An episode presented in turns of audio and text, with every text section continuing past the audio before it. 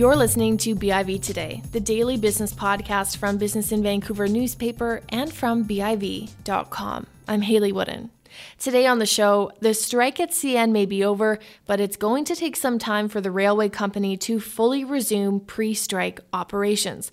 CN's executive vice president of corporate services sheds light on the company's recovery plan. And later, a developer perspective on some of Vancouver's new housing policies. First, tickets are now available for BIV's 40 Under 40 Awards Gala. You can join us January 30th at the Westin Bayshore as we celebrate young entrepreneurs, professionals, and executives from a wide range of sectors. Profiles of this year's cohort are available this week in print and online starting Tuesday. For tickets, visit biv.com/events. And on February 4th, a conversation with UK Information Commissioner Elizabeth Denham, a name recognizable here in BC as she's also BC's former Privacy Commissioner. She'll be joining our editor in chief, Kirk LaPointe, to talk about privacy going mainstream, the ethical implications of AI, and holding multinational corporations to account for privacy and data breaches. It's a conversation you won't want to miss. For more information on that event and all of our events, and for tickets, visit biv.com/events.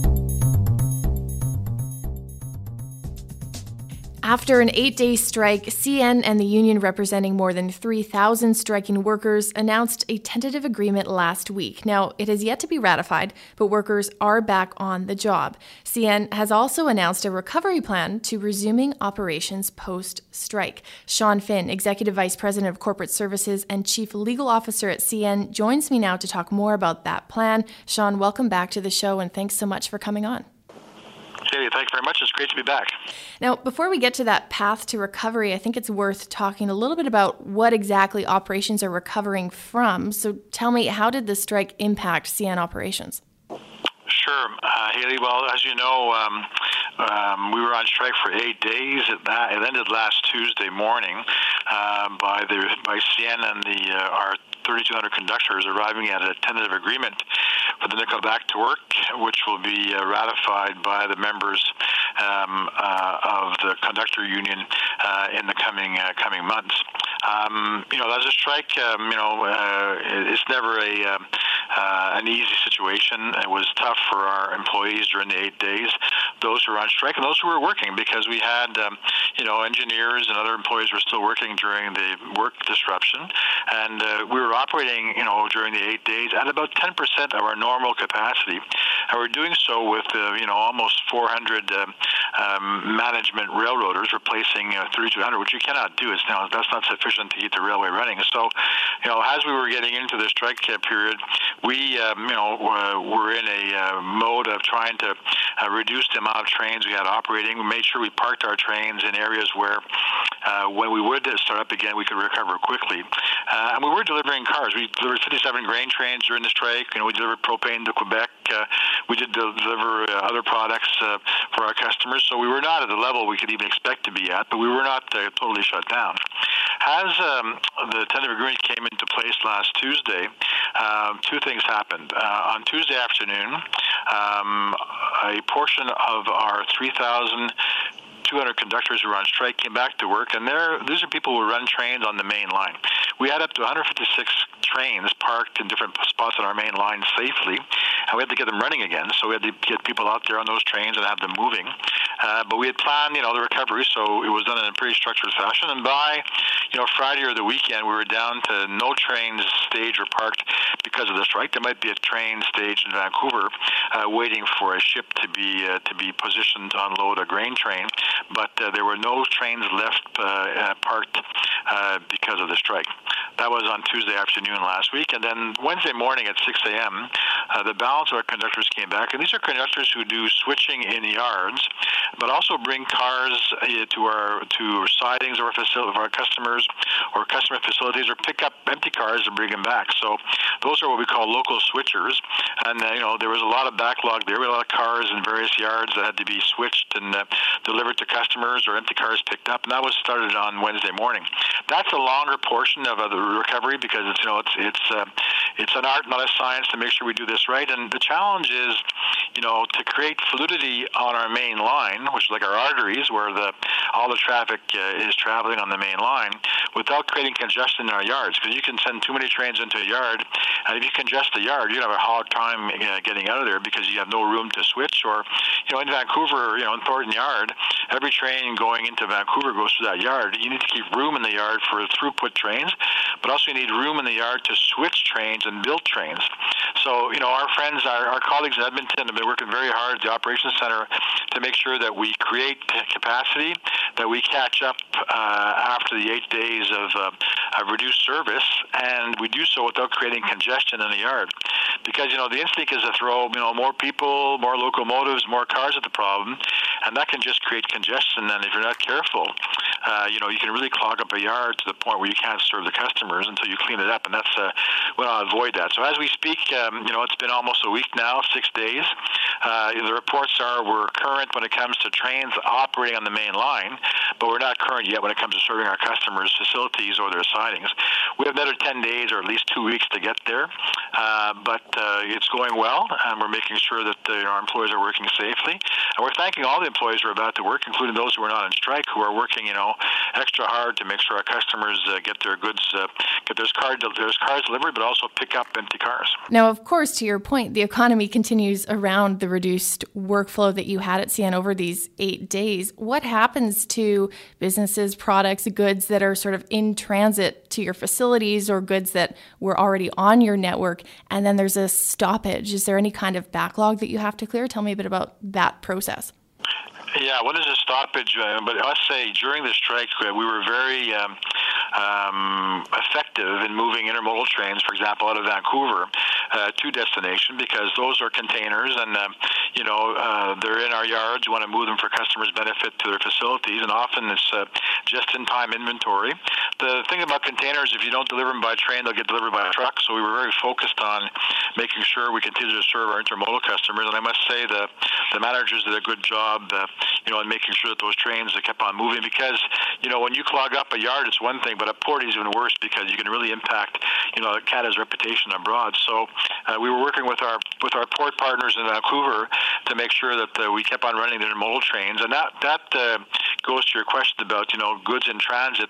Uh, a lot of smaller businesses or uh, big big box uh, stores rely on intermodal uh, as a way of getting their goods to uh, to their distribution centers, and we were focused on not just moving that, but because they're longer trains, uh, they're a bit easier to handle. There's less um, there's less uh, a lot of the uh, the uh, the work is done around the yards at a port on loading those trains onto um, onto a, a long train. So we got those to keep on moving. So I think that most customers, you know, there were you know some of the customers on the on the commodity side, uh, the bulk customers, uh, you know, probably felt a bit more of the strike. But I mean, it's not uh, it wasn't an excuse. We didn't pick winners or losers. It's a question of what trains we could move with the people we had.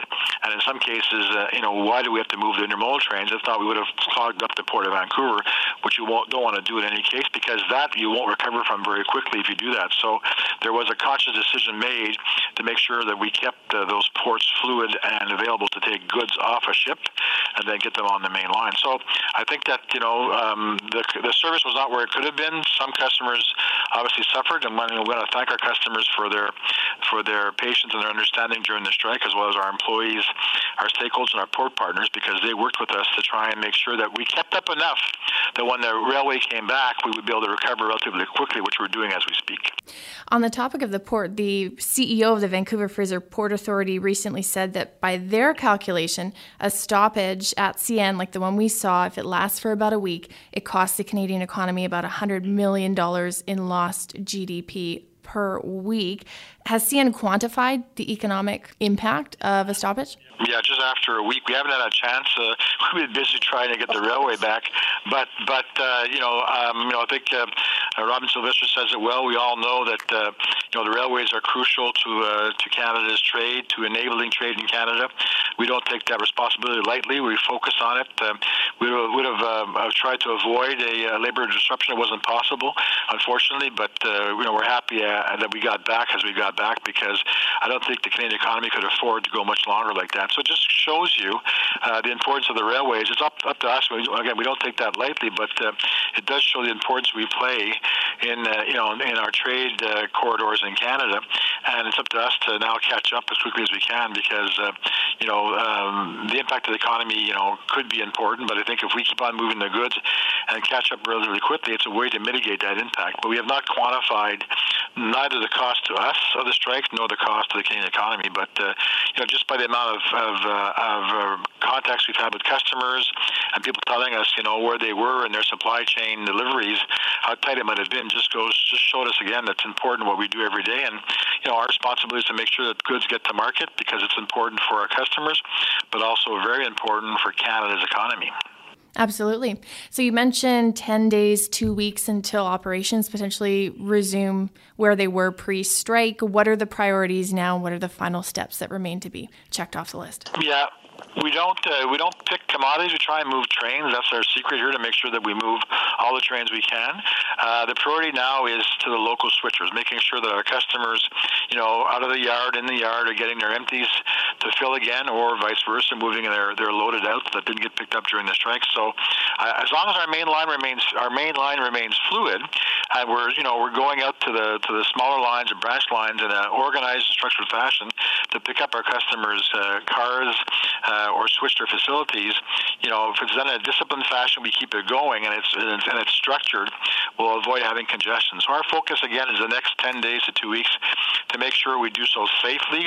We don't cut any corners. We told our employees, listen, this is a this is difficult work. It's uh, it's an additional workload to catch up on the backlog, but we must do, do so in a safe fashion because safety is a core value at CN, and something we don't compromise on. And secondly, that we do so, you know, based on the capacity of our network to to, to take this up. And I think that, uh, you know, I got a report this morning. It's been uh, six days. Uh, I would say we're a bit ahead of where we want to be at this stage already, but uh, I don't want to create expectations we can't deliver on. So, you know, we, we're confident that, you know, 10 days or two weeks will be quite caught up. There might be the odd customer who gets, you know, served uh, once a week in some branch line somewhere where we haven't got out to him or her, but uh, we're focused on it. We'll do so as quickly as we can. Well, Sean, appreciate you taking the time. Thanks so much for coming on the show. Always a pleasure, Hayley. And if you want to talk again in the next 10 days, uh, let us know. Give you a more recent update as we get along uh, on the recovery and we do we see where we are in about a week or 10 days. That sounds great. That's Sean Finn, Executive Vice President of Corporate Services and Chief Legal Officer at CN. Vancouver City Council recently passed a number of housing related policies, and many of them geared at developing more rental housing in the city. Jason Turcotte, Vice President of Development at Cressey Development Group, joins me now to share his thoughts. Jason, good to have you back on the show. Thanks for coming on. Always my pleasure. Let's start with that bump to Vancouver's empty homes tax. Next year, it will be at 1.25%, up from 1%. What do you make of that increase and what it might achieve? Um, well, I guess this doesn't come as a major surprise, given that uh, um, our mayor um, campaigned on a, an increase actually considerably more than this. So it was scaled back from, I, I guess, one of his platform items, but uh, you know, still uh, a lofty increase on a tax. Um, uh, which of course is in addition to the provincial uh, tax of the same uh, variety. So, you know, you're now looking at anywhere from 1.75 to 3.25 percent if you happen to be an individual who owns a home that is not their primary residence and has not elected to rent it out. Uh, so, a second home for anybody in the city of Vancouver um, has become very, very expensive to hang on to. Fair enough. And it also looks like there are provisions to continue with increases. Again, of not a lot, but when you're talking about very expensive homes, it adds up. It looks like 0.25% in 2021 and again in 2022. So I guess we're seeing, would you say, a layering on of taxes, even if they do seem very incremental? Yeah, I mean, and I guess fundamentally, um, you know, these these taxes were put in place to try and discourage uh, folks from simply uh, parking um, money and occupying real estate that could otherwise provide housing. Uh, but it becomes it becomes at some point a philosophical question of okay, well, if we've achieved that goal, or if that was the goal, and um, at what point do we say enough's enough, and somebody should have the right um, to own, uh, you know, a condo in the city for for when they're in town for business, or if they live in the suburbs and they want somewhere to go after a night in a city of uh, uh, you know, socializing or whatever, and whatever the case may be, at some point, um, you know, it, there becomes a philosophical question of what should it cost somebody the luxury of having that. when you look at these numbers, I, I started just quickly doing some math here. If we just pick the median price of all housing types in City Vancouver, roughly 1.8 million dollars. If you're a, a Canadian resident, that means you could be you could live in in White Rock and own a condo or a property somewhere in the city here.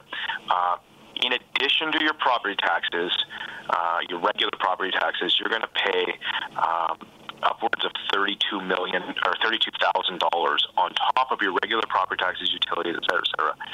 Just to have your property that you've always owned and that's been in, in maybe in your family for a while, uh, available to use on the weekends or what have you at what point is enough enough? And I, and I think that's the question as a, as a, as a city and as a society that we are really grappling with at this point. Yeah, it's a good question. That that's a lot of extra money. You can see how some people might make the decision. You know what? It's it's not worth it. I'm going to sell that home. Thirty-two thousand dollars a year can get you a, a lot of things. It might not be worth it for some people, or some people may not actually have that choice. Maybe they do need to keep it and just have to stomach that cost. I don't know. Yeah, well, and, and, and you know, it's really interesting to keep in mind. I think a few other kind of key points when we talk about things like, well, you know, it seems like, well, you know, somebody with the luxury of a second home. Well, the reality is, is that it's very likely that someone who has this property, you know, either bought it or, or inherited it many, many, many years ago, where the value of it is, is far from what it is today. Um, and, and in most jurisdictions, or, or certainly a lot of jurisdictions around North America, property taxes are not necessarily always floating with these assessed values as they are today.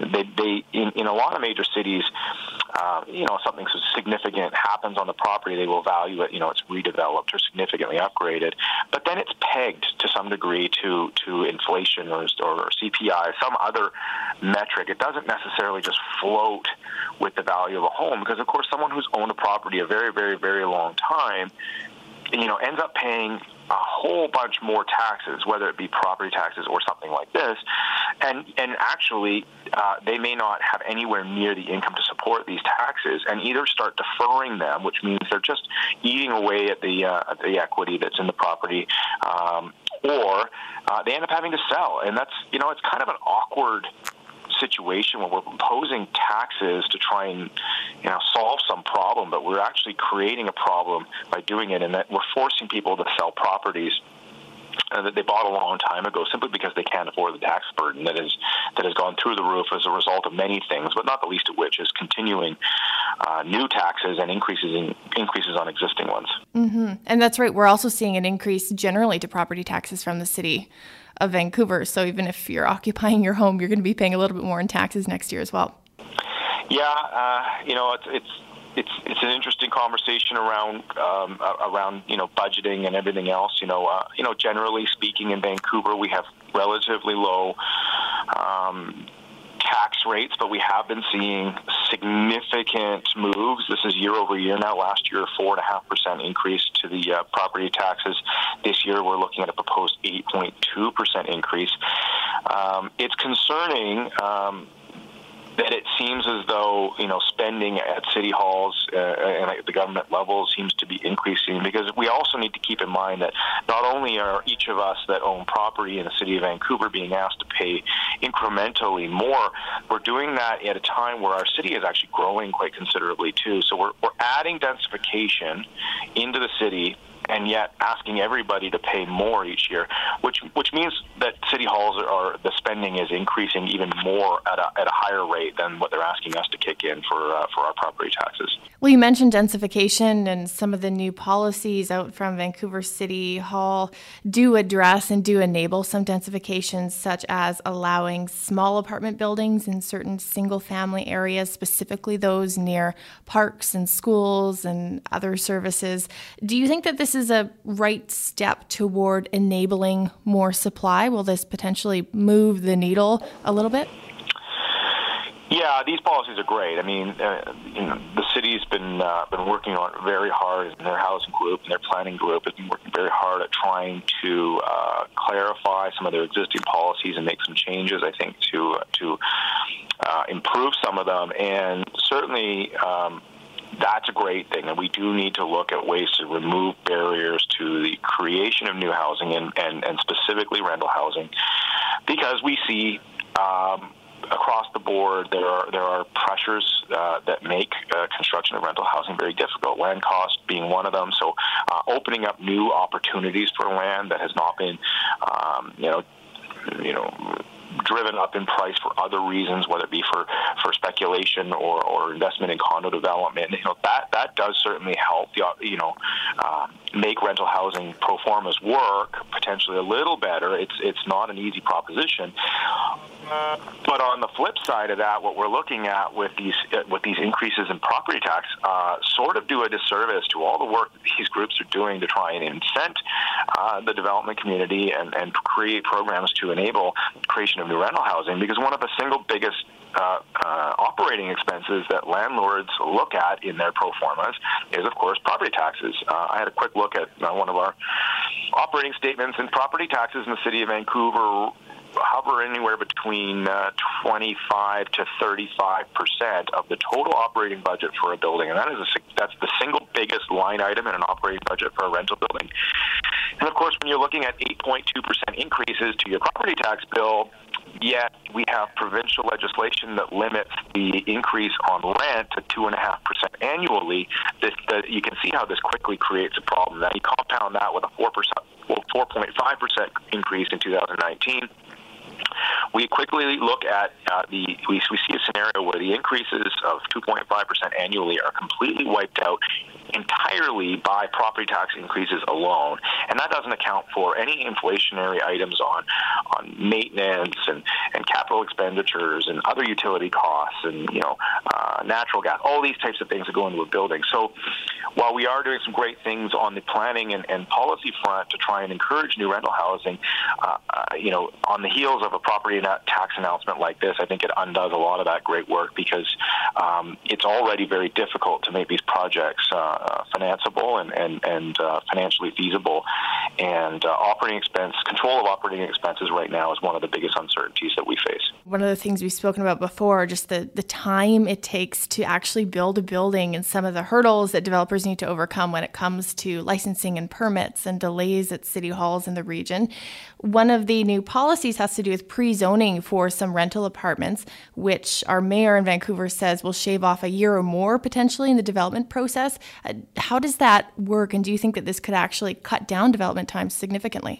It could, and, and I don't know that it's um, what, what's what's being discussed you know, in some instances, maybe pre-zoning uh, or inclusionary zoning, which which means uh, uh, it's it's a, it's specifically identified to be rental uh, in in area plans. Now, not, not, that doesn't necessarily mean it's currently zoned, but there's furthermore what they're discussing is actually using.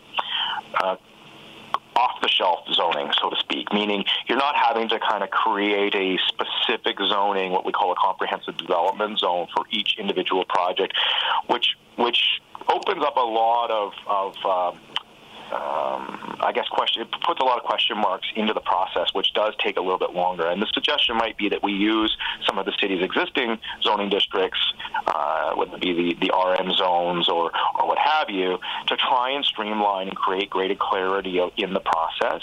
Uh, and um, it, should help for sure in expediting uh, the approvals, given that we can now communicate very clearly to the public. This is an RM5 proposal. Uh, here are the, the, the, the district uh, regulations for RM5. And, and also on the developer side, if you know that piece of property you look at, uh, is, is supportable on rezoning to RM5, as an example again. Uh, that provides you a lot of clarity, but you still do have to go through the process. There's still a public hearing. There's still public consultation that's going to happen. So, although I do expect that it may help. Um, uh, the timelines to a limited degree. It's not going to. I don't think it's going to uh, drastically change that overall time frame. The final policy I want to get your thoughts on is rental only zoning along certain main streets in Vancouver. Again, I'll put the question to you how does that work, and what are some of the implications in terms of developing these important corridors in Vancouver? Um, it, it, can work if it's used uh, correctly as a tool, and and uh, and I will give credit to uh, to Vancouver specifically. They have um, taken the provincial legislation that was was given in terms of creating uh, uh, rental tenure uh, zoning and applied it in our in our thinking in, in the correct way, and that is to try and incent and create new. Um, uh, regulations specifically for uh, rental development that actually, um, in most cases, is you know higher densities, uh, height relaxations, or higher heights. Um, and this is what you need to do if you're going to create rental tenure zonings.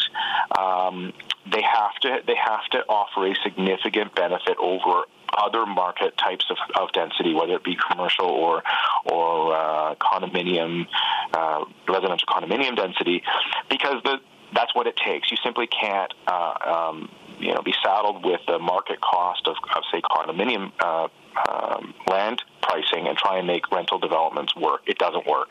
Uh, so they are introducing these new rental tenure zonings, which have generally higher densities than their uh, their condo cousins, so to speak. And it, it is certainly a helpful tool to try and facilitate some new rental uh, development. And um, you know, uh, we'll see what the impacts of things like property taxing uh, hikes and certainly any changes in interest rates as we look further into the future.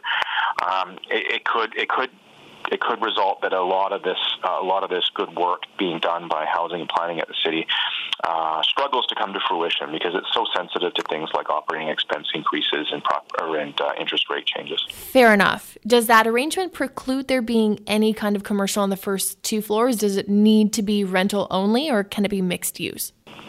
Uh, no, my understanding is that um, several of the zonings um, are, are, contemplating uh, rental tenure, but they they they still can be mixed use, and, mm. and certainly along major arterials, that is still going to be expected and encouraged. That you still have retail at grade, at least, uh, not always on the second floor, but uh, it could be. Um, uh, that's just good urban planning, generally speaking, and I, I would see that continuing. You certainly want to encourage uh, street fronting retail in in densely uh, populated neighborhoods. Jason, as always, a pleasure having you on the show. Thanks so much for coming on with your insights. You bet, my pleasure. That's Jason Turcotte, Vice President of Development at Cressey Development Group. And that's it for our show. Thanks for listening to BIV today. You can get notified of new episodes by subscribing to us on iTunes, Stitcher, or Spotify. You can also listen to all of our episodes at biv.com slash audio. For more business news, visit biv.com. I'm Hayley Woodin. Thanks again for listening.